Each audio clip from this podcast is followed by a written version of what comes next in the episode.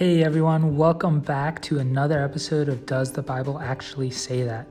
I'm your host, Josh Cuellar, and I am Next Gen Pastor at FBC Las Cruces. And it's my joy to be able to be with you for the next couple minutes as we look at common phrases that are misattributed to the Christian scriptures and analyze them for truthfulness and helpfulness.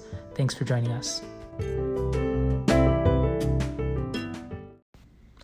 As I was just thinking about this podcast a little bit this week, I was just reminded of how helpful these types of conversations have been for me in the past. A little bit about myself. If you didn't know, I grew up going to church. My mom was a children's minister, and my mom and dad took me to church often from an early age. And I just grew up hearing phrases like this just spouted out when we were in times of trouble or times of plenty, whatever it was. People just were quick to give these phrases, and it was helpful sometimes, but it wasn't always helpful. And as I got older, I began to think critically about these phrases and to study the Christian scriptures for myself to see if these phrases were actually true and helpful. And so it's been a helpful conversation for me in my walk, and I hope it's helpful for you in your discipleship and apprenticeship to Jesus as well.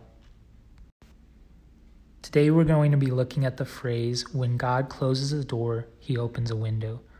And again, these conversations have been so helpful in my life because, and particularly with this phrase and with some of the others we've looked at this season, they sound very biblical. Like, when God closes a door, he opens a window sounds very much like something that Jesus Christ of Nazareth would have said, something that we read about in the New Testament.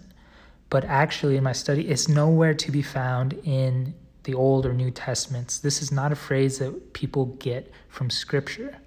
So it's really important as we become better and better students of Scripture and of Jesus and his way of life and the things he taught, that we need to think critically about these things.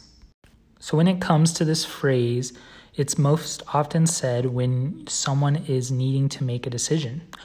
A decision like where to go to college or university, what to do after, what job to pursue after that, who you should date, who you should marry. Just all these really big decisions is often when this phrase comes up in our lives.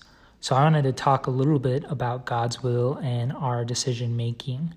So when it comes to God's will, we need to understand that the scriptures teach that God's will is what they call sovereign.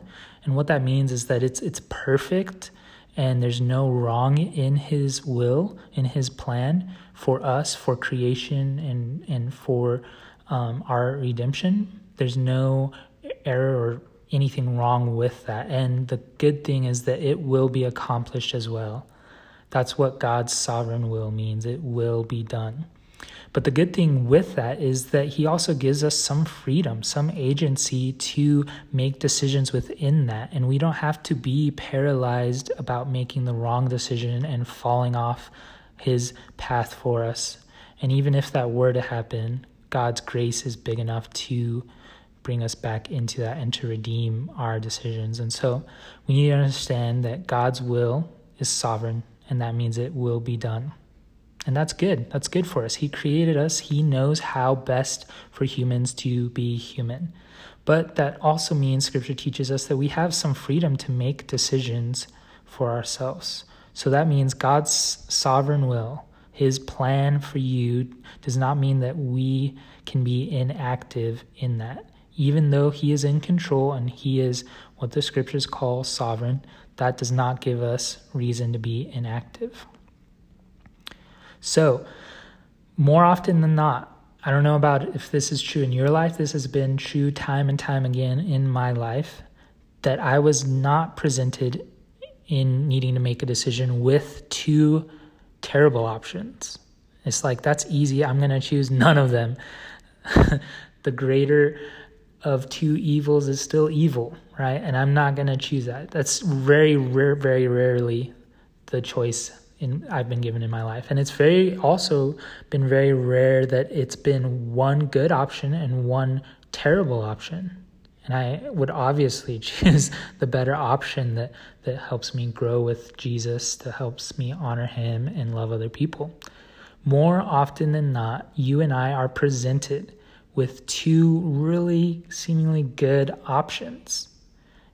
And we are given wisdom, God's Spirit within you, and the freedom to choose. And that's good. It's not easier, but it is good for us. Real quick note on wisdom. Wisdom comes from, of course, the scriptures. This is another reason why we're trying to discover and kind of weed out some of the tradition and culture. We just say things that aren't really scripture. But God's word gives us wisdom. Our community gives us wisdom. If you have believing family or friends that you trust, your pastor, whoever it might be, that's where wisdom comes from. But it also comes just from lived experience. And God's Holy Spirit comes from that moment you give your life to Jesus. You have the same Spirit that God raised Jesus with from the dead in you right now. And He is guiding you and helping you understand. He's reminding you of God's Word and of His will. And then within all of that, God just gives us also the freedom to choose. So that's a good thing. God gives us the freedom to choose some things in our lives, and that's really helpful and worthwhile. And it's good that we can also trust God in His sovereign will, that it will be accomplished, that His purpose in creation and in our lives personally will be done, but then also that He knows best for us, and that will be good for you and I. So this phrase, God opens a window when He closes a door, I wanted to make one more note on that, because this phrase also assumes that whenever any Christian, any follower of Jesus, it assumes that whenever we face any opposition, it is not God's will. And that's just not what we see in the Old and New Testaments that we call Christian scriptures, and it's not true in our lived experience as well. If you talk to a believer in Jesus who has walked with Jesus for 20, 30, 40, 50 plus years, they will tell you that it is not always easy, and opposition comes sometimes, and that's promised to us in the scriptures. Jesus Himself says, you'll face opposition, but take heart because they were opposed to me first. And so when this opposition comes, and it comes when we are faithful to Jesus. And so when we are actively trying to be good disciples and apprentices of Jesus and His way of life, there will be opposition. And that's just promised in the New Testament. But opposition also comes when we are jerks. Unfortunately, Christians also act like jerks sometimes, and we call it opposition because we're Christians. So we need to make certain, allow God's Word, His Holy Spirit, to critique us and our motives and our desires, to make sure that when opposition comes, that we are faithful and not just being jerks.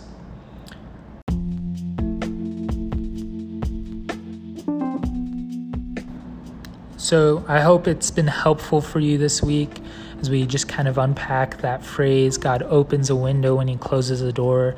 And if you are in the position where you're having to make difficult decisions, I would encourage you to, of course, search the Christian scriptures. Look and read and study your Bible. Pray through it. And do that with others. Do that with community, with friends you trust or family. And I would hope that you have a pastor or some kind of minister that you can also go to in those times as well. And we can take hope in all things, in even making decisions, because Jesus got up. He rose from the grave, and that was part of God's sovereign will for us. So I hope you have a good week. We'll see you again next week. That's all for this week. Bye.